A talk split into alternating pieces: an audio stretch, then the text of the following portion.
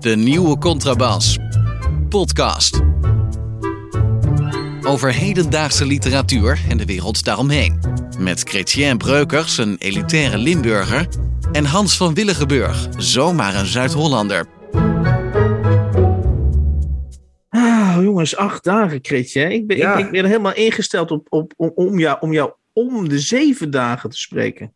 Ja, en nu zitten we op vrijdag op te nemen in plaats van donderdag. Het voelt gewoon bizar, toch? Of niet? Heb je me gemist, Hans, Ja, gisteren? Zat ik, je- ta- ik, tastte, ik tastte in het duister en ik Ja. dacht, hoe komt dat? En toen dacht ik, oh, dat komt omdat, we, omdat ik normaaliter Chrétien na zeven dagen weer te Ja. spreken. En ik weer een soort oriëntatiepunt heb, een oriëntatievermogen. Maar ja, daar moest ik dus nu één dag langer op wachten. Ja, en weet je waar ik was, Hans? Weet je waar ik was?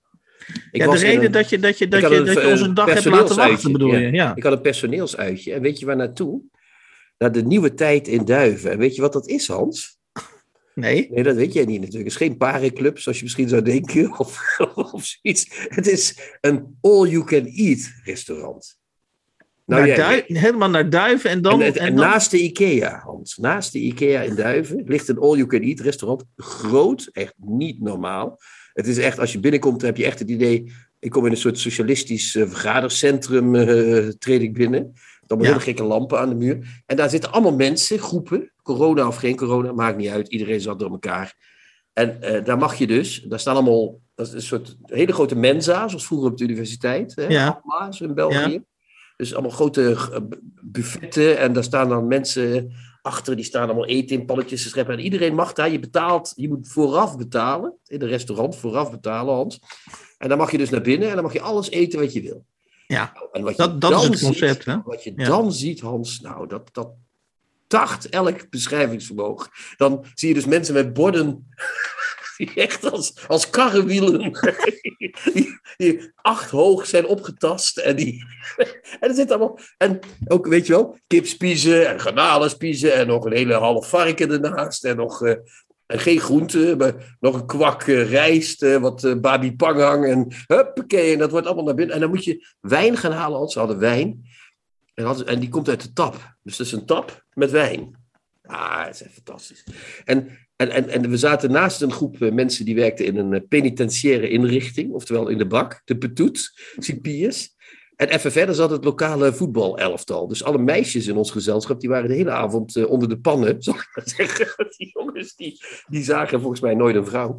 En, en, en vond, je het, vond je het net zo leuk als dat je er nu over vertelt? Ik heb me echt kostelijk geamuseerd. Ik heb het menselijke bedrijf heb ik van dichtbij kunnen, kunnen eh, zien. En het, was, eh, het, is, het valt niet mee, Hans. Dus als we, We hebben, mijn opa zei altijd, we hebben het te goed.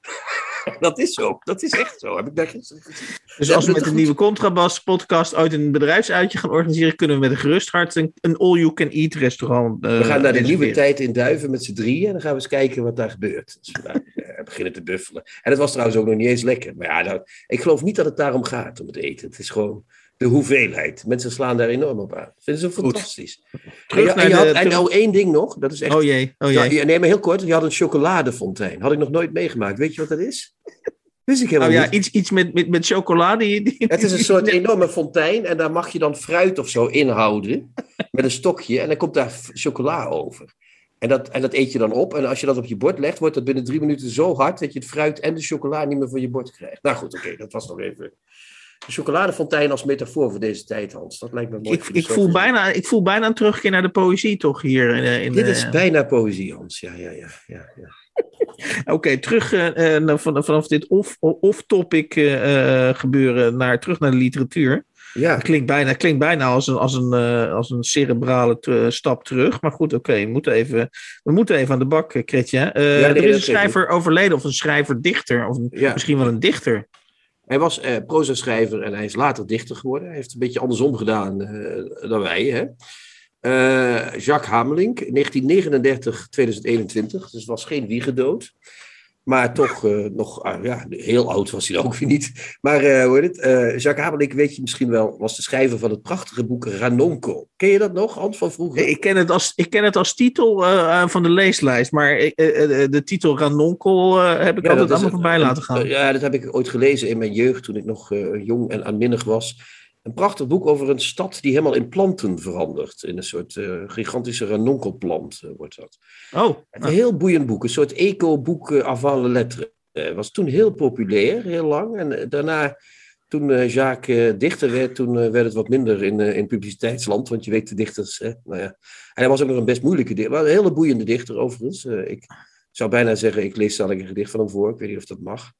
Maar uh, het, is, uh, het, was, het, was, het, was, een hele uh, eigenzinnige dichter die zich heel erg met het landschap bezighield en met het ecosysteem. En die een beetje mopperde over de politiek. Dus het was wel een soort, soort HH te balkt. ten berge, die generatie, okay. weet je wel. Zo'n zo figuur. Heel dus dus Jesse Klaver heeft via zijn stagiaire heeft hij een bloemetje laten bezorgen bij Jacques Hamelink. Ik denk dat Jacques Hamelink het dan zou terugsturen, eerlijk gezegd. Want? Die, ja, dat is natuurlijk niet links genoeg, die, die, die Klaver. Dat is gewoon een uh, consultant vermomd als linkse politicus. Uh, dus okay. ik zou, als Klaver mij een bloemetje stuurt, zou ik terugsturen ook. En ik hoop dat Jacques Hamelink dat ook zou doen. Goed. Het gedicht heet In Memoriam. Zal ik dat even doen? Oh, je gaat gelijk even zijn gedicht doen, ja. Dat heet In Memoriam dus. Een, toch een mooie titel. Hè? Stond vandaag op Laurens Jansson Koster. Deze kernenergieke zon kwam niet gerezen de doemsdag opgezwollen op exploderend staande rood gloeiende bal groef zich ongenadig in tegen de misvormde humusriggel horizon. Op zijn laagste punt stond de zon op één hoogte met mij. Tussen hem en mij leunde alleen een rij kale, zwart hooggaande slungelbomen alle kanten op. Het alles verheerlijkt, tonend, stationaire licht illumineerde de gietenij. Het oudgoud en zwart schilderij verscheen op de achterwand van mijn witgekalkte cel. Bij dat statie-illuminatielicht zat ik aan mijn schrijftafel, gebogen aspirant dode man, met zijn zichzelf opbrandend enthousiasme, met dat imago aan de wand, met mijn lege papier. Nou. Dat is nog eens all you can eat, hè? Hans, vind je niet? Dat is nog eens poëzie. Ja. Ik vind het, ik, ik, ik vind het ja, schitterend. ik vind het, ik, ik, uh, op het gevaar of dat ik nu een slijmbal word, maar je leest het ook mooi voor. Dus ik, Ja, maar dat heb ik al eens eerder gezegd. Goede gedichten kun je voorlezen. Ja. Gietenij is een voorloper van een gemeente, van het woord gemeente, heb ik nog even opgezocht. Ik dacht dat hij het fout had, dat hij een foutje had gemaakt, maar het was een oud woord. Oké, oké. Ja, maar ik vind het een, eh, dus in memoriam uh, Jacques Hamelink. Ja, uh, dus, dus met, met, met, een, met, een, met een vinkje van, van de nieuwe Contrabas podcast. Ja, en een bloemetje van Hans en Chrétien. Ja. En Erik. Ja. Oké. Okay.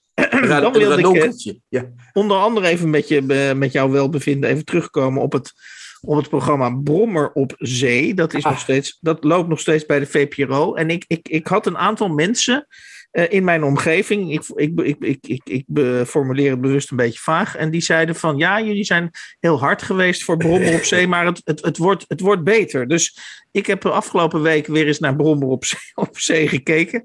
En wat mij voornamelijk opviel was dat, uh, en daar moest ik eigenlijk heel erg hard om lachen, dat het laserspanel, dat is, uh, dat is opgeheven. Dat, uh, dus zeg maar de Vox, de, de, de, de, zeg maar de Vox Populi, namelijk dat lezers dus de auteur iets kunnen vragen of hun mening over het boek naar voren kunnen brengen.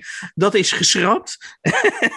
en dat, ja, gelukkig maar. Ja. Ik kan zeggen dat het het programma wel enigszins te goede komt. Want dat betekent dat er dus meer tijd over is om met, met, met, met de schrijvers te praten. Maar ik moest ook heel erg denken aan die keer dat Sophie Lakmaker, inmiddels heet ze Toby Lakmaker, uh, in dat lezerspanel zat. En dat er een hele oude mevrouw was. Volgens mij hebben we dat destijds ook aangehaald.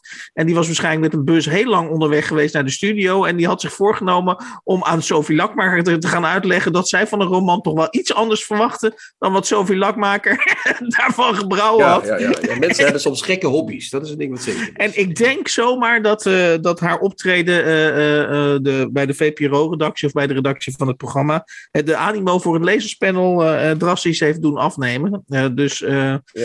um, het is iets beter. Het is wat, iets, welke het is aflevering heb jij gezien? Ja, ik heb de aflevering gezien met Rinus Spruit. Zat daar oh, onder dat vond ik in. heel boeiend, vond ik dat. Dat vond ik namelijk geweldig. Ik heb nog nooit zoiets gezien. Jawel? Uh, ik vond het wel een boeiend gesprek, maar uh, wat jij eerder zei, daar, daar, dat, dat, dat is wat mij betreft ook bevestigd, zelfs in het interessante interview, een gesprek met Rinus Spruit. Uh, namelijk dat Rut Joost dat gewoon alleen af kan en dat Wilfried de Jong daar niks aan heeft toe te voegen. Nee, die man is echt, ja, je mag het niet zeggen, want hij komt ook bij jullie vandaan. eh, bij, uit Rotterdam. dat mag je best zeggen hoor. Maar dat is echt, eh, dat is echt, een, dat is echt een, een ballast aan het programma. Is dat, eh. Maar ik vond die Irine Spruit zo leuk, omdat dat zo'n. Het leek mij zo'n oude vrijgezel, eh zeg maar. Die, die, Ja. die ineens tot de romankunst eh, was, eh, was bekeerd.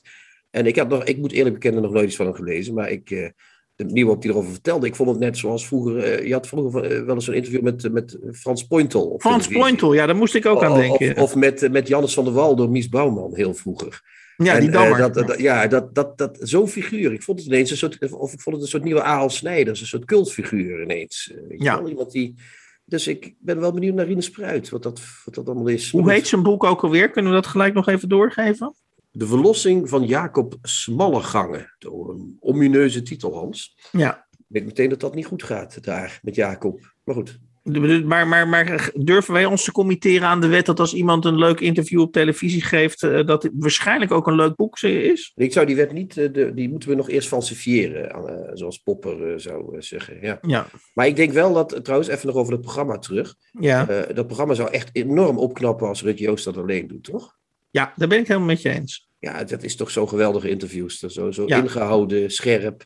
En toch soms eh, hè, even ineens de goede tak. Ja. Zo even de Dus goede eh, dames en heren van de VPRO, als jullie meeluisteren, gewoon een leuk, een leuk expert gesprek met Wilfred eh, de Jong. En dan biedt hem dus sport nou doen. Ja. Misschien Ja, moet hij ja, een ander programma. heb jij een leuke Nou, ik zou Wilfred de Jong zou ik heel graag willen zien in een programma over bloemschikken. Zou ook leuk. Het lijkt me leuk als we zes afleveringen over de wereld van het bloemschikken. Denk je niet, Hans? Of wel? Daar heeft hij wel, denk ik, verstand van, van dat soort dingen. Eh, ja, eh, eh, spannende combinatie, laten we het daarop houden. Precies, daar moeten we naartoe. Spannende televisie. Leven Rut Joos. Goed, dan hebben we natuurlijk, dat waren we bijna vergeten, eh, niet helemaal, want we hebben het eh, vorige uitzending volgens mij heel kort aangeraakt, namelijk dat Wessel te Gussinglo Ja. eh, de, de Boekenbon Literatuurprijs heeft gewonnen. De, de voormalige, als ik jou goed begrijp, Kretje, de voormalige ACO Literatuur. ja, er zat ook nog iets tussen, maar dat weet ik niet meer. Er heeft Voor zijn boek De Harts, geloof ik, was het uit mijn hoofd. De hartsreis of zo. Jezus, ja, moeten we dat allemaal weten, Hans?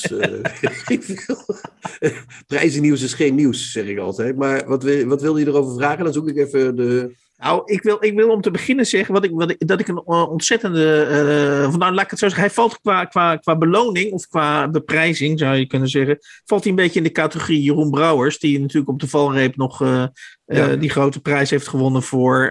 ben ik die titel weer vergeten? Cliënt, bus, cliënt E. Busken. busken. Het heet Eh, Op weg naar de harts, het boek van Wessel de. Ja, op weg naar de harts. En voor, voor Wessel de Gussinglo geldt een beetje hetzelfde. Want ik heb begrepen dat hij, dat hij eh, qua Hij is gezondheid... terminaal, hè? Ja, hij gaat dood. Ja. ja, hij qua gezondheid ook niet meer de, de is. Maar wat, wat, wat ik vooral. eh, ik ben namelijk eh, een, een grote fan van de boeken van, van Wessel de Gussinklo. Dat zou je misschien niet zeggen, maar dat is. Dat is ja, dan wil ik Absoluut wel weten waarom zo. eigenlijk. Waarom is dat ik, zo? ik, vond zijn, ik vond zijn vorige. een, eh, de, de, het vorige boek waarmee hij een grote prijs heeft gewonnen, De Hoogstapelaar.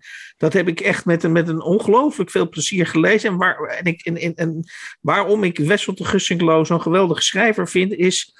eh, omdat hij, als er, eh, ja, laat ik het zo zeggen, eh, als er hem, bij hem een verdacht of slecht of, of, of, of zwak personage in zijn boeken zit, dan doet Wessel de Gussinklo geen enkele moeite, en dat vind ik dus enorm verfrissend, om dat personage een ontwikkeling te laten doormaken. Nee, die personages zijn de hele godganse 400 ja, pagina's zwak. vervelend, hè? Ja, ja, ja. En, en, en, en, en hij vertelt dat je eh, tien keer op tien verschillende manieren dat die personages zwak zijn of ijdel of, of, of, of, of hedonistisch.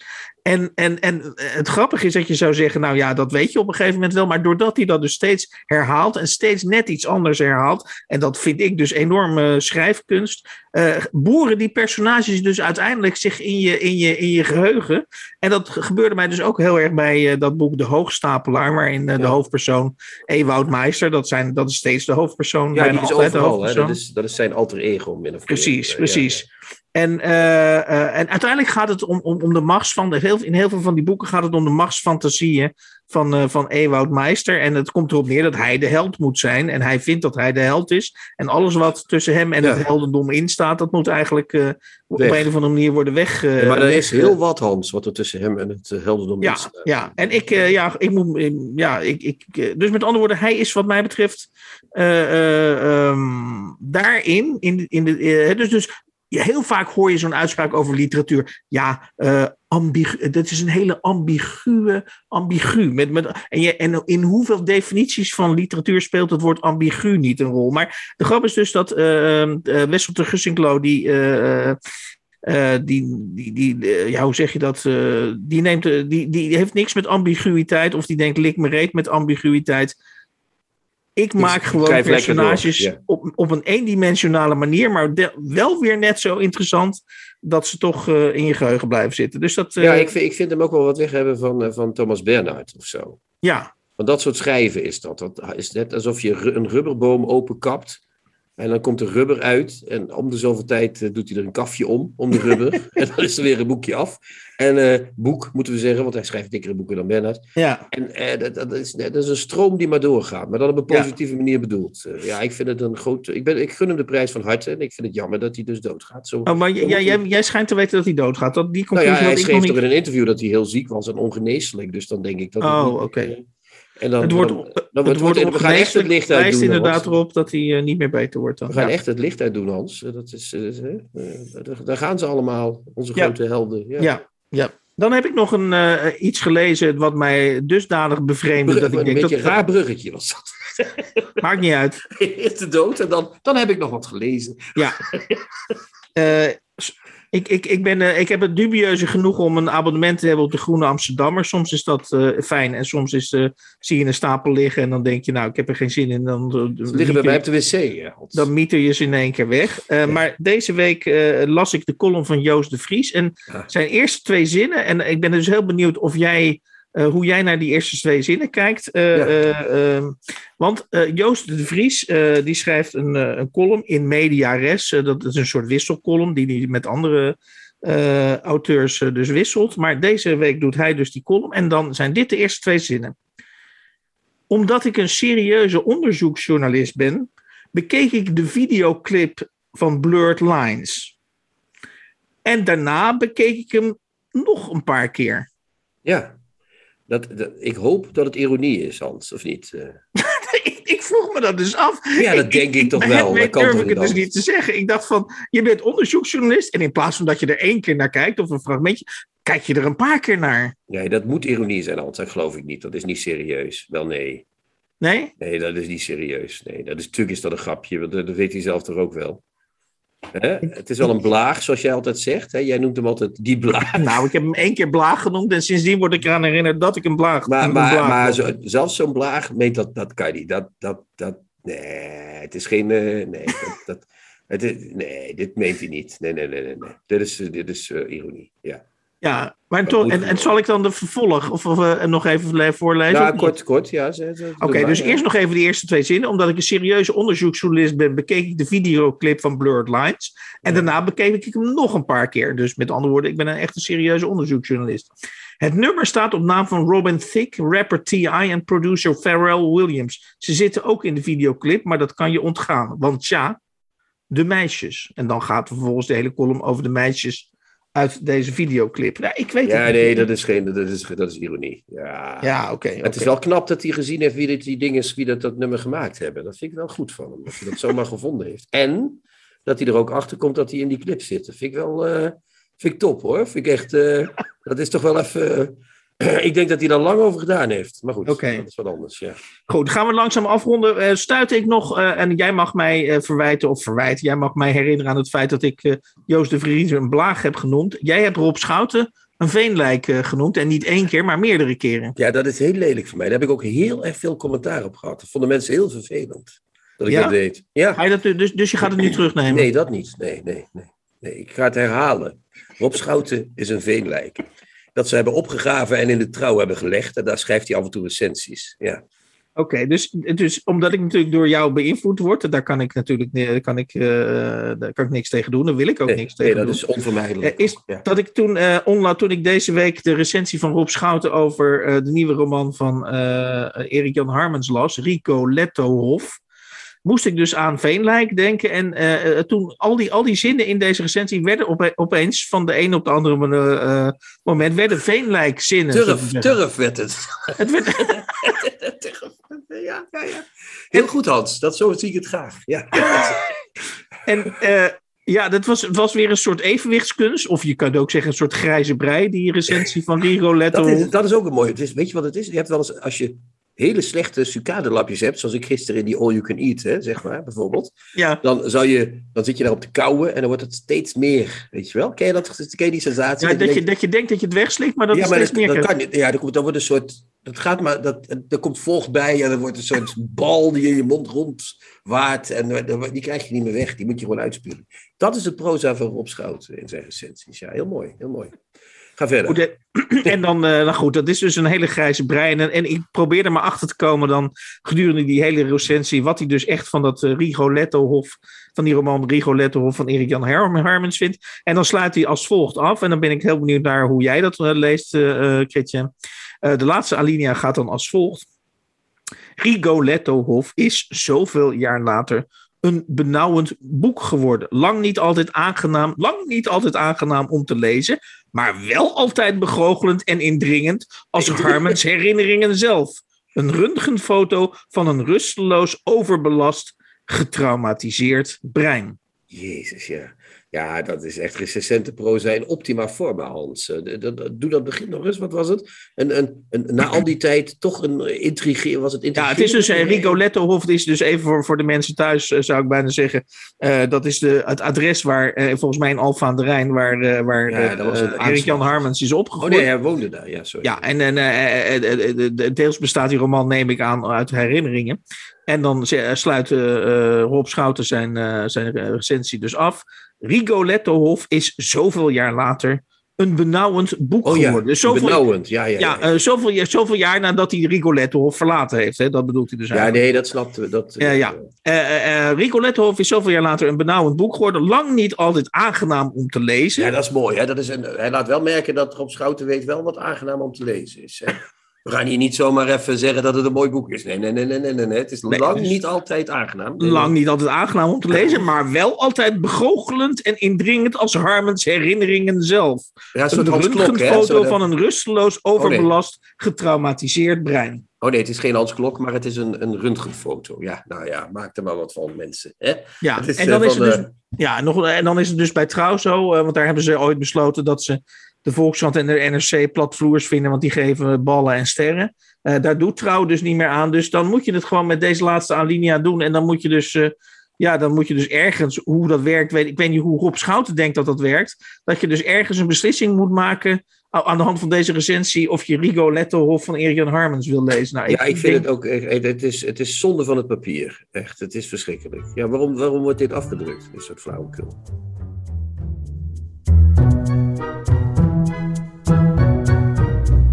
De nieuwe Contrabas. Podcast.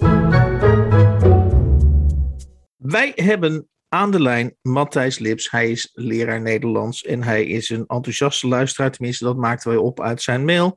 Uh, enthousiaste luisteraar van de nieuwe Contrabas podcast. Welkom in de podcast zelf, uh, Matthijs. Dankjewel. Even nog even naar het genieten van onze podcast. Want jij, jij, jij, had, daar, jij had er wat beelden bij. Je, jij maakt af en toe wandelingen en, en, en dan luister je naar onze podcast. Hoe gaat het een beetje in zijn werk? Wij horen graag dat, natuurlijk dat, dat we goed werk doen en dat we mensen blij maken. En jou maken we af en toe blij. Ja, klopt. Ik... Uh ik hou van wandelen en ik, ik hou van podcast. Ik hou ook van literatuur. Uh, en ik hou ook van een goede lach. En eigenlijk uh, die dingen, die brengen jullie heel mooi samen. Dus uh, zo is het een beetje gekomen. En um, ik ben getipt op jullie podcast, is getipt door Koen Peppelenbos, die ook voor het Zoom een heleboel doet. En, um, ben jij collega van het, Koen? Nee, geen collega, maar wel een, hij is een oud docent van mij. En soms werken we ook wel eens samen. Of ik bel hem even. Of we hebben even contact over het dus je hebt op de hogeschool in Leeuwarden ja, gezeten? de NL. Ja, oké. Okay, ja. ja, ja, ja. Oké, okay, leuk. Even voor de, voor de, voor de geografische co coördinaten. Uh, waar wandel jij precies en, en, en in welke omgeving woon je? Ik woon in Diever. Dat is uh, dichtbij uh, Dwingelo. Ergens tegen de grens van, van Friesland en Drenthe. En ehm, ik wandel vaak in het Drents-Friese Wold. En dan luister je dus naar de nieuwe Contrabas podcast. Nou ja, dat, uh, luister goed uh, kortom naar Matthijs en ga dat ook doen. Want uh, Matthijs gaat natuurlijk nu straks bewijzen dat, dat het enorm voor je geestelijke fitheid enorm goed werkt om naar onze podcast te luisteren. Um, kijk, jouw vraag was, of tenminste jouw reactie kwam voort uit het idee dat eh, eh, wij natuurlijk ontzettend van literatuur houden. Daar zal jij niet tegen zijn, eh, neem ik zo aan. Maar dat, eh, dat we misschien af en toe de indruk wekken, en dat klopt ook wel een beetje, vooral Chrétien eh, geef ik daar gewoon de schuld van, is dat Chrétien af en toe iets heeft van jongens, eh, we zijn bezig in deze podcast de deur van de literatuur dicht te doen. En eh, jij kwam daar tegen in het geweer en zeg, zei tegen ons, ik vertaal nu even, jongens, wees wat meer strijdbaar. Waarom moeten wij strijdbaarder zijn voor de literatuur? Nou, strijdbaar, ik weet niet of het per se strijdbaar is, maar hoopvol. Dus dat, dat eigenlijk wilde ik met mijn mail kenbaar maken dat, dat er nog wel mensen rondlopen, ook in het onderwijs, die nog wel eh, liefde hebben voor de literatuur en dat ook graag overdragen aan, eh, aan jongeren. Maar zeggen wij dan ergens dat dat niet zo is? Of, eh?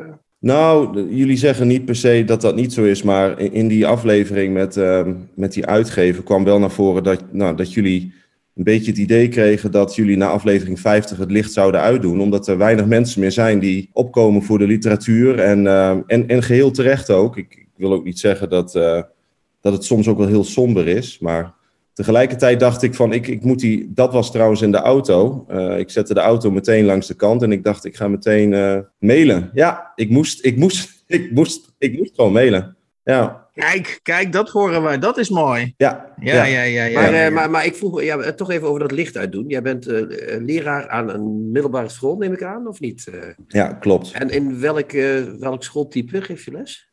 Eh, bovenbouw, ehm, VMBO en eh, HAVO VWO 3. Oké. En daar zitten dus, eh, daar, zitten, daar moet je dus ook Nederlands geven. Daar geef je neem Ja. aan Nederlands, dat Ja. is je vak.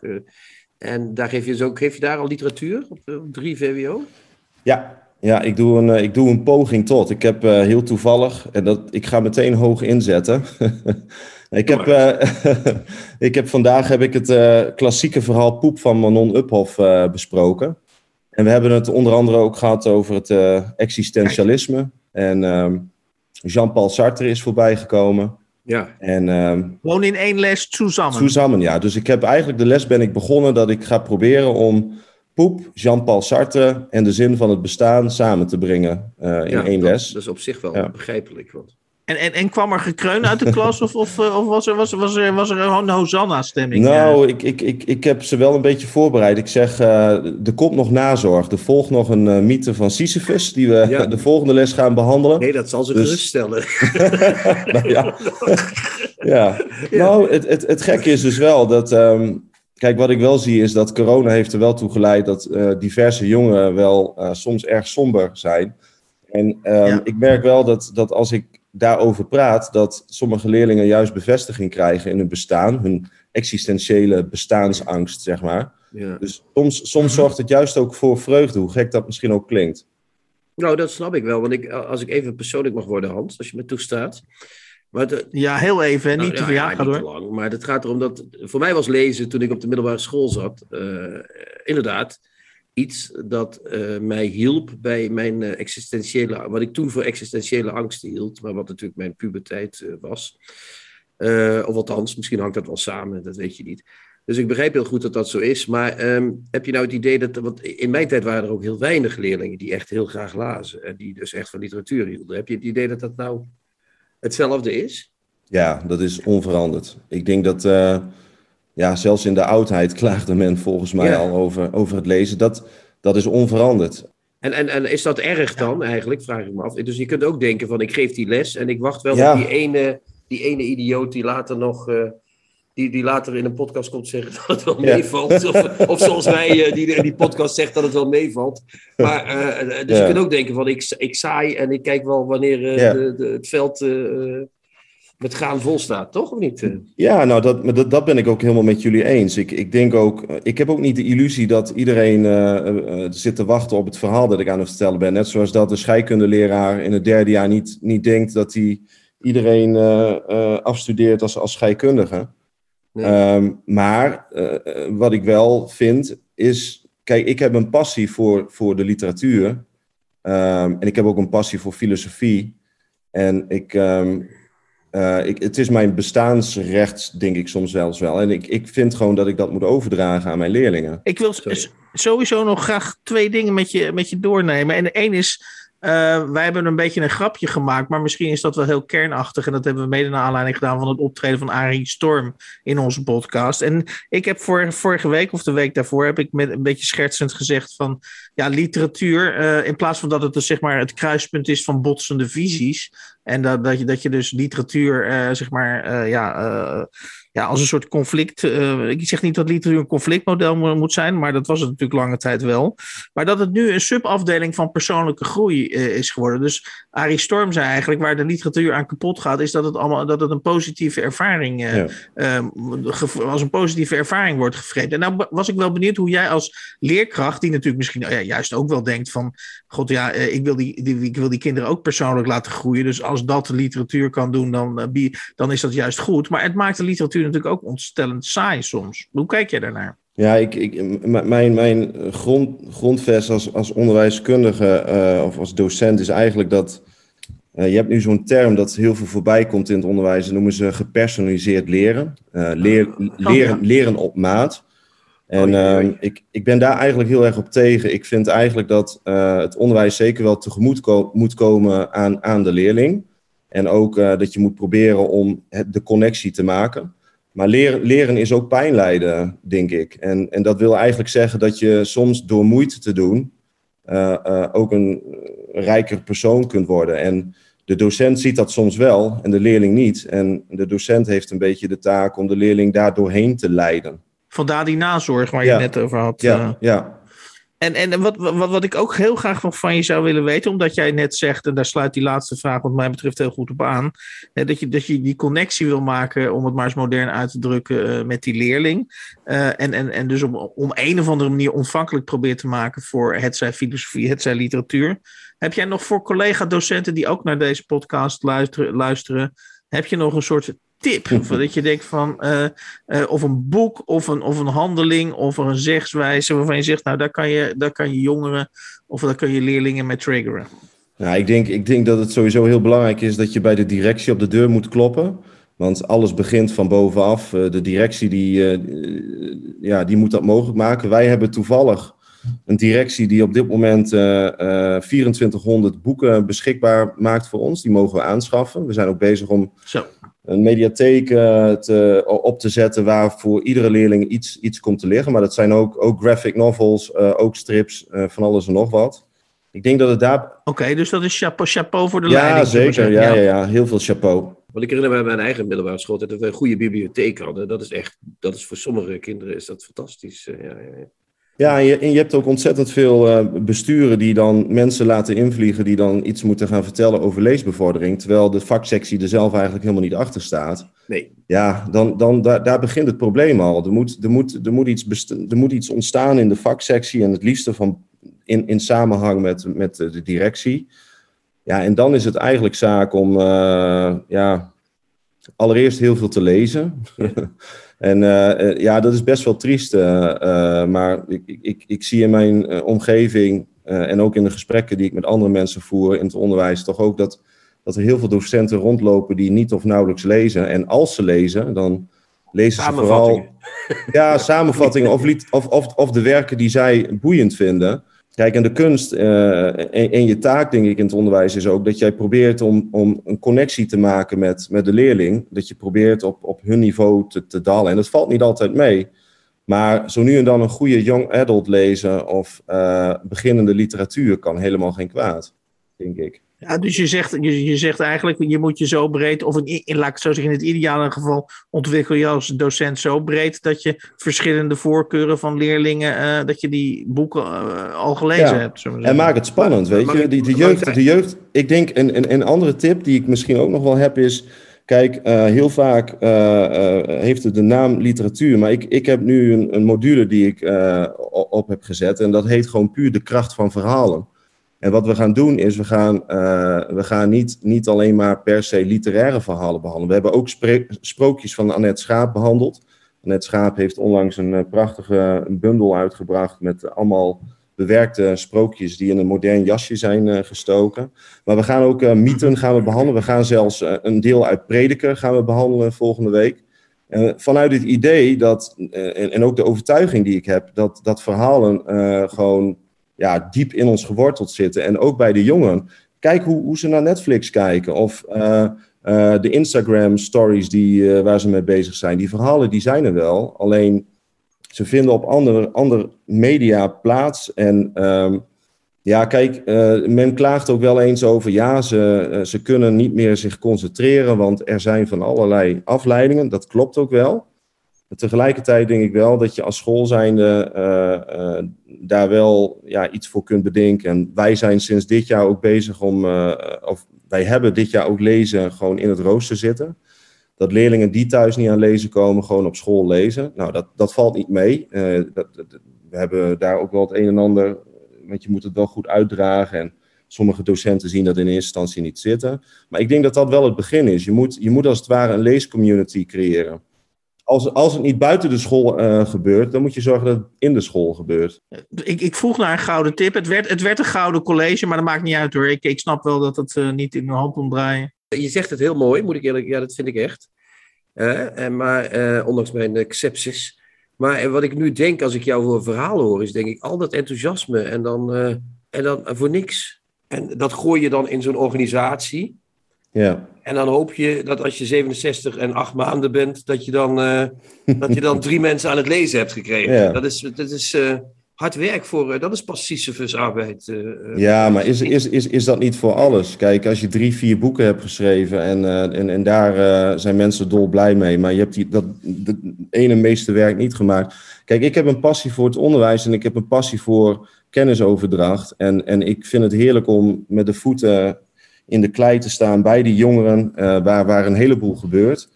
Bij ons wordt ook ontzettend veel poëzie geschreven. En um, ja, voor de rest, uh, ja, ik, ik verwacht niet zoveel. Ik, ik heb er ook niets, ik, heb, ik vind het wel goed zo. Je bent, een, uh, je bent bijna een boeddhist, Matthijs. Ja, ja, ik denk dat, ja, maar ik denk, ja, nou, ik wil mezelf geen boeddhist We noemen. We doen ons maar, best, we het zo ja, zeggen.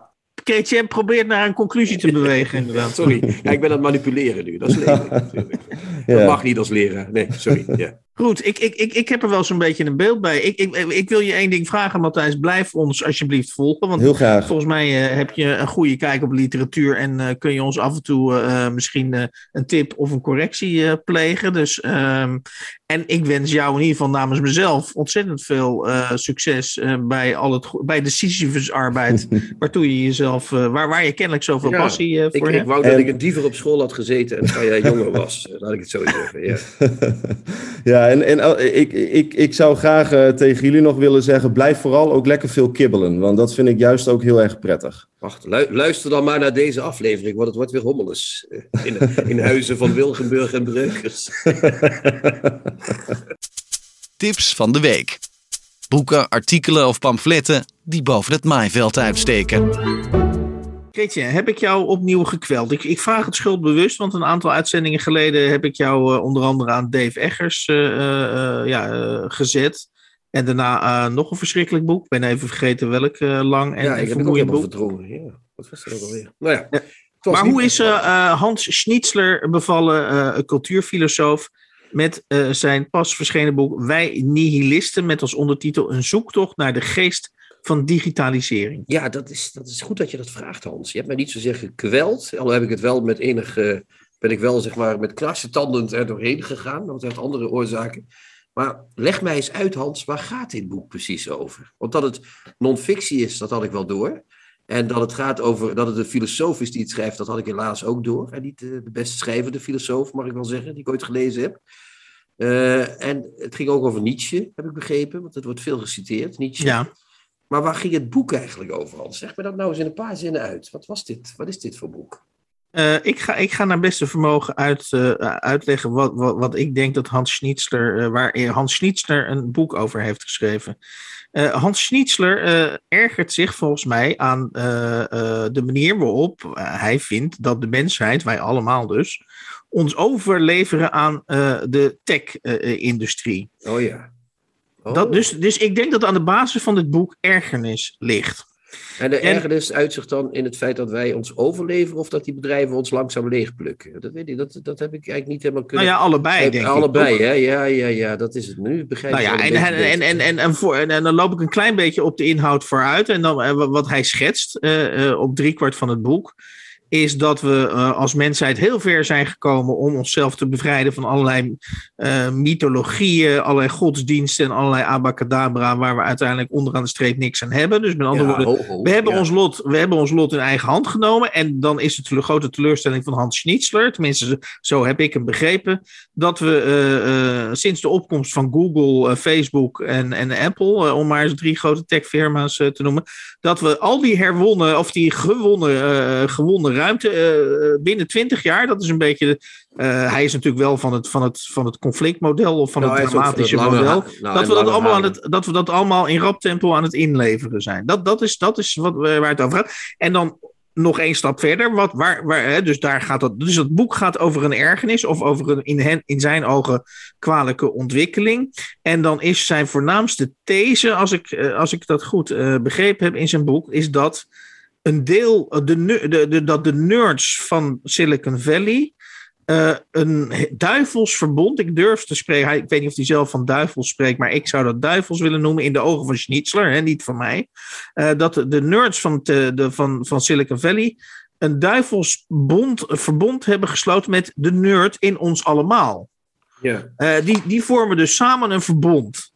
en, en, en, en, en, en, de, en de these van Hans Schnitzler is dat dat een duivels verbond is. Want als wij maar blijven toegeven aan die algoritmes, als wij maar, uh, uh, zeg maar uh, op al die headlines en al die pushberichten blijven reageren, en als wij onze stappenteller serieus blijven nemen en precies het aantal stappen zetten wat die apps van ons verlangen, dan, ja, dan hebben, ze, hebben we dus eigenlijk alles voor niks gedaan. Ik vat het nu maar even radicaal samen. Ja, hij ziet het inderdaad als het kwaad. Daar heb je wel gelijk in. Hij, ziet die, dat overleven. Hij zegt ook dat religie overwonnen is. Ik zou dat zelf niet zomaar zeggen. Ik heb zelf bijvoorbeeld religie nog niet overwonnen. Ik, ben nog, ik hang daar nog in die fase, ben ik bang. Dus ik ben nog een pre-Nietzscheaan, uh, denk ik. Uh, de, maar ik ben ook iemand die veel gebruik maakt van de digitale, wat, wat, mij betreft, hulpmiddelen. Maar blijkbaar ben ik maar aan het uitleveren, dus op, de, op die manier. Um, en hij zegt het in zijn boek zelf, wat, een van de kritiekpunten op zijn boek zegt hij in zijn boek zelf al een beetje. Namelijk dat in de tijd dat je veel machines kreeg, gingen filosofen en mensen die kritiek leverden op de samenleving, de samenleving beschrijven als machine of als, uh, als, als techniek, weet je wel. Mm -hmm. En zeiden ze, ja, maar de, de techniek, uh, daardoor gaat de wereld ten onder. Of uh, zoals Benjamin zei, toen kunst reproduceerbaar werd, dat, dan zou er geen kunst meer zijn, want dan had je mm -hmm. maar gereproduceerde kunst. Dus mensen zijn ook vaak heel bang voor ontwikkelingen waar ze middenin zitten, omdat ze nog niet precies weten wat ze daarmee moeten. En hij zegt natuurlijk steeds dat wij, wij leveren onze data uit, zegt hij. Hè? Dat, is, dat is een van de dingen die we natuurlijk doen om die bedrijven tevreden te stellen. Nou, we doen dat niet om die bedrijven tevreden te stellen, maar omdat we ja. onszelf willen uiten of denken te kunnen. Ja, wij denken, denken uniek te zijn en ondertussen leveren we al onze data aan die bedrijven ja. af, terwijl wij proberen op die social media een uniek persoon uh, te zijn, toch? Ja. Maar dat, dat, ja, maar die data, jongen, als je weet uh, hoe in sommige systemen over mensen, wat in sommige systemen over mensen bekend is. Google is nog helemaal niets, zeg maar, bij vergelijking bij wat ze over je weten bij de overheid of uh, bij, uh, bij sommige bedrijven waar, ze, bij de belasting of zo. Dat is natuurlijk ook overheid. Maar mensen, hun data zijn al uitgeleverd, zeg maar. Dit is meer het, het spel aan de marge, denk ik. in de marge. Dit is het spel met wat, of je een regenjas koopt of niet, weet je wel. En uh, dat, dat ziet hij nu als een soort uh, veranderd. Uh, hij, hij, ziet het als een proces ook naar dehumanisering, hè, als ik het goed gelezen heb. Klopt. Ja. En dat is natuurlijk ook al aan de gang, want wij zijn al deels gedehumaniseerd. We kunnen, het begon met valse tanden en met een kunstoog, maar nu kunnen we al nieuwe ogen maken. En nieuwe oren en nieuwe neuzen. En ja. binnenkort kunnen we waarschijnlijk een nieuw been bestellen, wat in mijn geval op rechts heel erg goed te pas zou komen. Mm -hmm. um, dus uh, dat dehumaniseren is ook niet iets wat al. Uh, uh, maar kunnen we de hersens al vervangen met andere hersens? Kunnen we onze intelligentie al helemaal afstaan en buiten het lichaam verder gaan? Kunnen we zeggen. kunnen we als dehumaan iemand zeggen: Ik heb lief? Hè? Wat, ja. zijn de, dus de menselijke waarden, zijn die weg al daardoor? nog niet, denk ik. En ik zie ook nog niet. Maar ik ben natuurlijk geen filosoof. Ik zie het nog niet als gevaarlijk. Ja. Of ik zie het eerder als nieuw dan als gevaarlijk.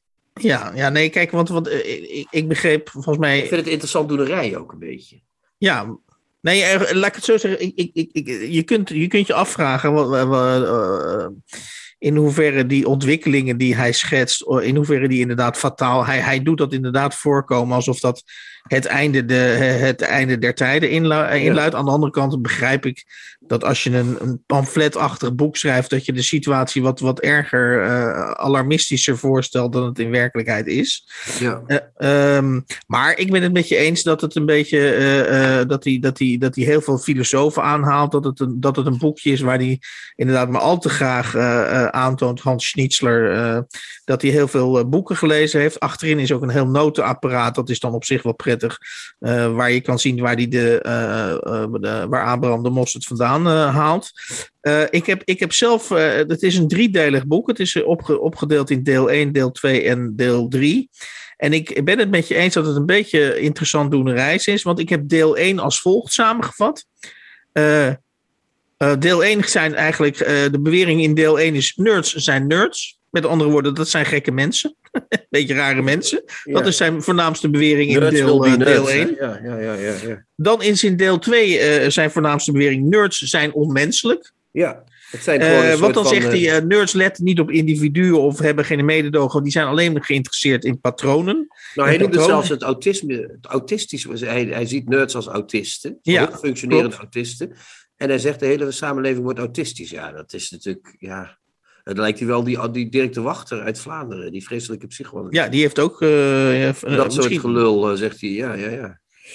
En dan, dan is er, deel 3, zegt hij in feite: nerds houden ons, als we niet oppassen, gaan nerds ons gevangen houden in die algoritmes en die apps. En daar zijn ze ja. dus al een heel eind mee op streek. Ja, dat en dan is... pleit hij ook nog op het laatst voor een weg eruit. Hè? Want een goed pamflet heeft ook een oplossing natuurlijk. Mm -hmm, mm -hmm. heeft hij het over vitaliteit. We moeten weer onze ja. vitaliteit terug. Uh, dan denk ik, waar heb je het over, meneer Schnitzler, met je vitaliteit? Dan zegt hij, vitaliteit als levenskunst is een gratis beschikbare kuur tegen passief nihilistische neigingen.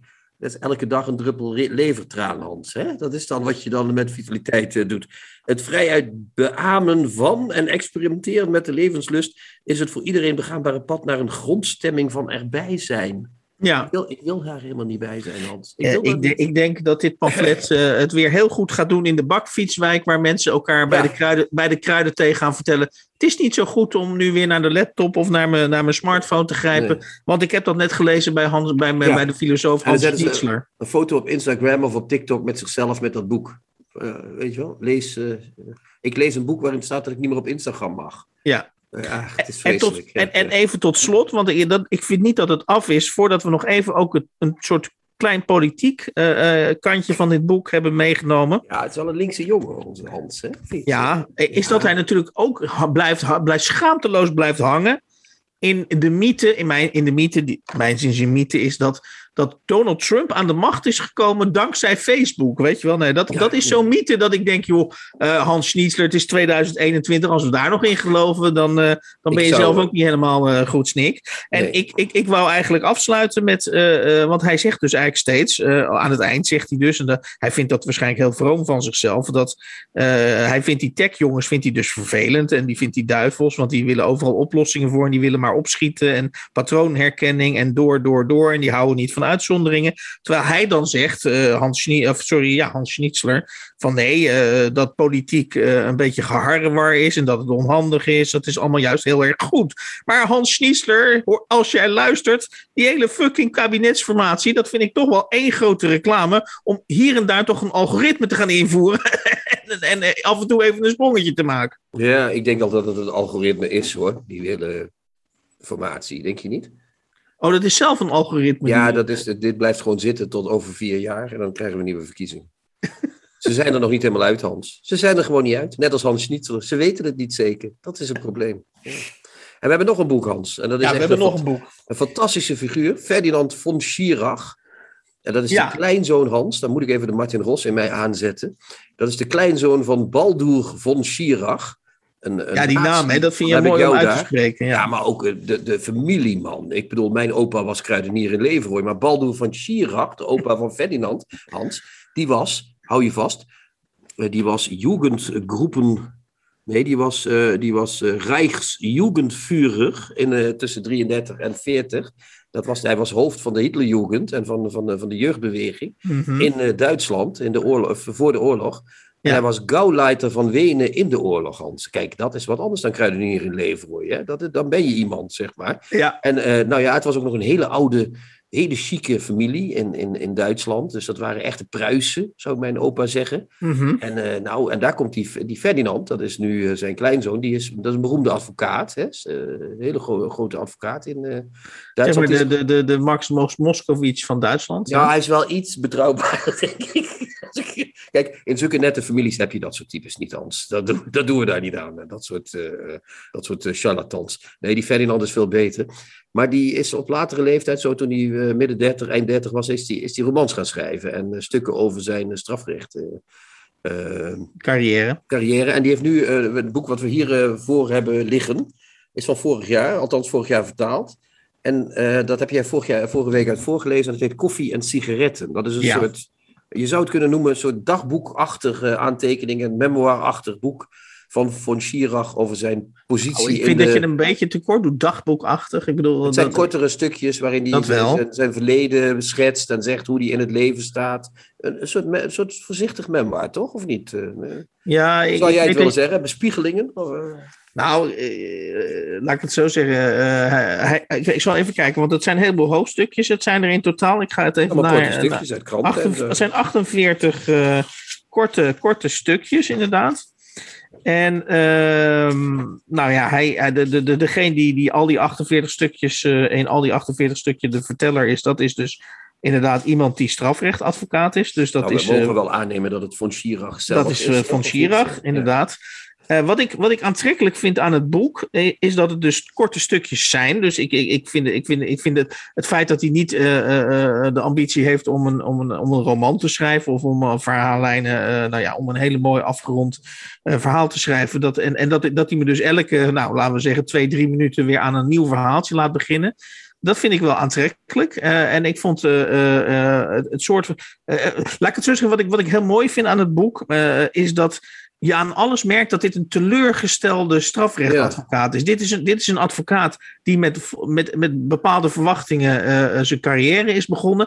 En al, in, in al die verhalen hangt een soort doem of een soort somberte of een soort grauwsluier van, een, van een advocaat die eh, de, de mens gezien heeft in zijn meest afzichtelijke vormen. Mhm. Waaronder natuurlijk mensen die die verdedigd heeft. En ja, er hangt een hele mooie, om het om het Engels te zeggen, gloom over, deze, over al deze stukken. Ben ik met je eens. En schrijven kan die. Ik heb eerder boeken van hem gelezen. Ik vond ze echt eh, heel goed. Ik vind het ook een beetje Europa is dood, dit boek. Ken je het? Wat, begrijp je een beetje wat ik Ja, bedoel? dat is toch ook zo? Ja, dat is sowieso zo. Maar dan denk ik, moet ik alweer zo'n boek... Nu is het een dun boek, maar moet ik alweer zo'n boek van een teleurgestelde onze leeftijd eh, meneer lezen, waarin die... Het is allemaal toch een beetje in zijn dure auto, eh, eh, met, met zijn dure pakken, in dure restaurants zitten, zitten, zitten, zitten zeuren over hoe erg het allemaal is met hem, zeg maar. Dat is toch een beetje de teneur. En dan denk ik, ja, eh, Ferdinand, daar zijn we zelf bij geweest bij deze teleurstelling. Dus je had niet gehoeven, je had, niet, je had ook met het geld van Balduur kunnen gaan zitten. Ja, En maar- dan had je lekker ja, maar je wekt nu de-. Ja, ja, ik snap wat je bedoelt, maar je wekt nu de indruk alsof hij uit naam van de hoofdpersoon, wat hij dus Dat zelf doet hij is, natuurlijk maar, wel. eh, natuurlijk wel. dat hij uit naam van de hoofdpersoon eh, zijn beklag doet. Maar dat doet hij volgens mij helemaal niet. Hij schetst allemaal scènetjes eh, waar, waar je hoogstens de conclusie uit kunt trekken dat het allemaal niet geworden, geworden is wat hij ervan verwachtte. Maar dat, die, die conclusie laat hij netjes aan jou, aan die laat hij Ja, netjes maar- aan jou maar- over. Ja, dat is waar, Hans. En dat doet hij ook heel listig. Dat geef ik je ook helemaal mee. Maar zo van een nummer. Ik neem echt willekeurig, want ik moet het even met mijn e-book eh, doen. Want ik heb het niet zelf als Ja. papieren boek. Een avondmaaltijd na een theaterpremière in Londen.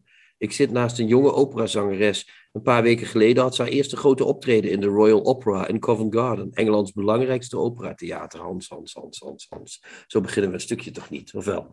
Zo gaan we toch niet schrijven. Dat is toch van een name dropping van, eh, dan denk ik Ferdinand, Ferdinand, Ferdinand. Dat hebben we toch niet nodig, dit soort, eh, dit soort, dit soort proza. Of ze zong de rol van Donna Anna in Don Giovanni van Mozart. Een veel eisende partij. Ja, dat is inderdaad een heel veel eisende partij, Ferdinand. Dat is niet iedereen gegeven. Daar moet je Ja. wel heel goed zijn om dat te kunnen doen. Nou ja, kunt Kom op Hans, wat is dat voor gereutel? Voordat je het weet zitten we in, dat lijkt wel een column voor de NSC-glossie op, op zaterdag. weet je wel? Eh, die, die, hoe heet die, die leven en, eh, Nou ja, dat ding, weet je wel, met die Ja, reclames ja, voor banken erin en zo. Nou ja, de, de, de, de, de, de geoefende luisteraar naar de nieuwe Contrabas podcast, die weet natuurlijk dat jij feilloos, en daar ben je ook heel goed in, om in- met een paar zinnen of, of een paar zinnen op te zoeken in een boek, die het hele boek in een, in een donker daglicht eh eh, Nee, nee, ik zeg nogmaals, het is, ik, ik zit heel erg op twee gedachten in dit geval. Ik, ik, ik mag hem heel graag. Als ik hem lees, dan denk ik, ja, ja, jezus. Maar als ik het goed lees, denk ik, mm, net niet, weet je wel. Het is, het is, het Ja. is niet, het is, hij is nog geen Gauleiter van Wenen. Hij is oké, maar hij is net eronder, zeg maar. hij, is, hij komt al een end Ja, zeg maar, in, in zijn carrière, maar hij moet nog net dat ene stapje maken om... eh, om eh, ja, ik werd- ik was één keer helemaal van de sokken geblazen door een stukje. Dat, dat wel, dat heb ik gehad. Ik, dan, heeft hij, eh, dan heeft hij een stukje over van zijn mensen die hij kent. En dan zegt hij zijn grootmoeder, die we altijd saai, streng en oud hadden gevonden, had in haar dagboek geschreven. Hij is de enige man, dat ging over een minnaar van haar, sorry moet ik er even bij zeggen. Hij is de Ja. enige man met wie ik compleet ben. Het is niet erg te sterven, maar het is erg op te houden met liefhebben. Nu zal ik de rest van mijn leven alleen nog maar de helft zijn. Dat is het einde van dat citaat. Ze citeerde eh, uit een sonnet van Michelangelo. Nel vostro fiato son le mi parole. Ja, mijn Italiaans is wat roestig. In jouw adem wordt mijn woord gevormd. Kijk, en als je zo schrijft, hè, dus kaal, dat prachtige, die prachtige zin. Hè, ik bedoel, ik weet niet of jij Mhm. dat gevoel wel eens gehad hebt, maar Mhm.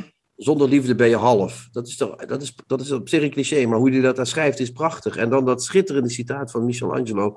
In jouw adem wordt mijn woord gevormd. Hoe mooi is dat, weet je wel? Ja. In iemands adem, in het leven wordt er echt letterlijk ingeblazen in het woord. Dat Ja. is toch, dat is verbluffend, vind ik. En kijk, dan zeg ik van Chirac, niet alleen mijn hoed af, maar alles wat ik...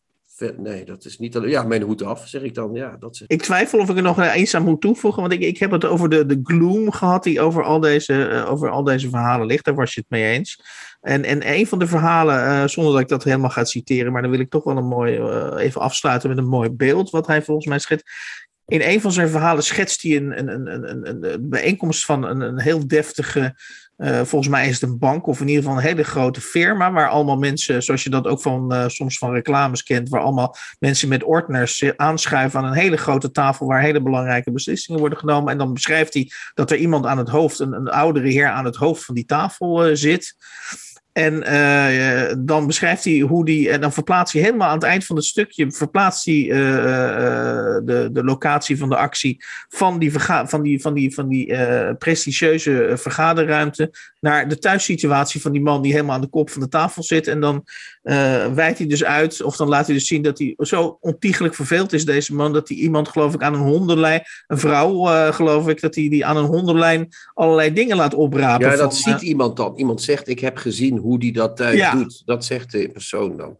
En dan zegt hij ook iets als een braaf hondje of zo, zegt hij dan tegen Exact, exact. Ja, wat vind je daar zo verbluffend aan? Want ik vond dat... Nee, dat vind ik niet verbluffend. Dat vind ik niet verbluffend. Maar dat, dat vind ik een mooi beeld van, eh, van hoe macht eh, eh, eh, werkt, denk ik. Ja, maar dat is ook, als ik dan toch, ja, ik wil niet de stemming verzieken, Hans. nee We hoor, dat mag. eh, Je mag ook een we- stemming We verzieken. blijven Fonzies, zeg maar. Maar eh, die, die, die, die, de, de, de- het beeld van de machtige man als eh, thuis eh, zijn vrouw aan een hondenband eh, leidende figuur is ook een beetje, Ja, dat we zeggen, afgekoud is het misschien niet, maar echt helemaal, helemaal dat je zegt nieuw, kunnen we het niet noemen, toch? nee, het gaat er mij ook Ja. uiteindelijk niet om, om, om, om daarmee de, het boek, zeg maar. Hij, hij verschuift het beeld. maar etages hoger. Maar het, het gaat er mij meer om dat dat de sfeer is die hij in het boek een beetje neerzet. Maar dat kan hij ook heel goed. Hij kan soms heel goed van het ene moment in het andere schieten. Ja, dat, dat is ook als schrijver heel moeilijk. Dat is als je schrijft, dat weet je zelf ook. Dat is echt lastig om, om het mooi over te laten gaan. Maar dan heeft hij zo van die. Hij heeft, het is, ik denk dat hij. Dat is denk ik mijn slotconclusie. Hij eh, eh, hengel, hij, hij balanceert tussen het schrijverschap en het glossy schrijverschap een beetje. Dat vind ik bij hem echt heel duidelijk. Vind ik dat. Oké, en om jou nog even te kwellen tot het eind, aan het einde. eh, dit was eh, een tijd lang de nummer één bestseller in Duitsland. Ja, ja, nee, maar dat is prima. En, dan kunnen ze beter lezen dan eh Mijn Kampf of zo, ja. Moet je horen. Hans leest een favoriete passage voor uit een boek dat hij onlangs gelezen heeft.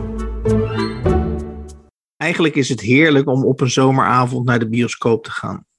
Terwijl de terrasjes afgeladen vol zitten, de witte wijn vloeit, de bollen ijs worden gelikt, duik je de duisternis in, de seizoenloze biotoop van de bioscoop. En als je s'avonds laat weer de zaal verlaat, schijnt nog steeds de zon, eventjes toch. Ik had me gisteren rijkelijk kunnen laven op een van die terrassen, maar verkoos naar The Swedish Theory About Love van Erik Gandini te gaan en heb me voor dat geen sikkepit beklaagd. Hij toont het Zweden zoals ik het zelf heb gekend, namelijk als een natie die beweert alles onder controle te hebben. De onafhankelijkheid van het individu, welstand, zorg, zekerheid. Het land dat altijd hoog scoort op al die zogenaamde schalen van geluk, maar waar de burgers in wezen ontzettend ongelukkig zijn en eenzaam en saai en net wel of net niet racistisch. Nergens ben ik ongelukkiger geweest dan in Zweden.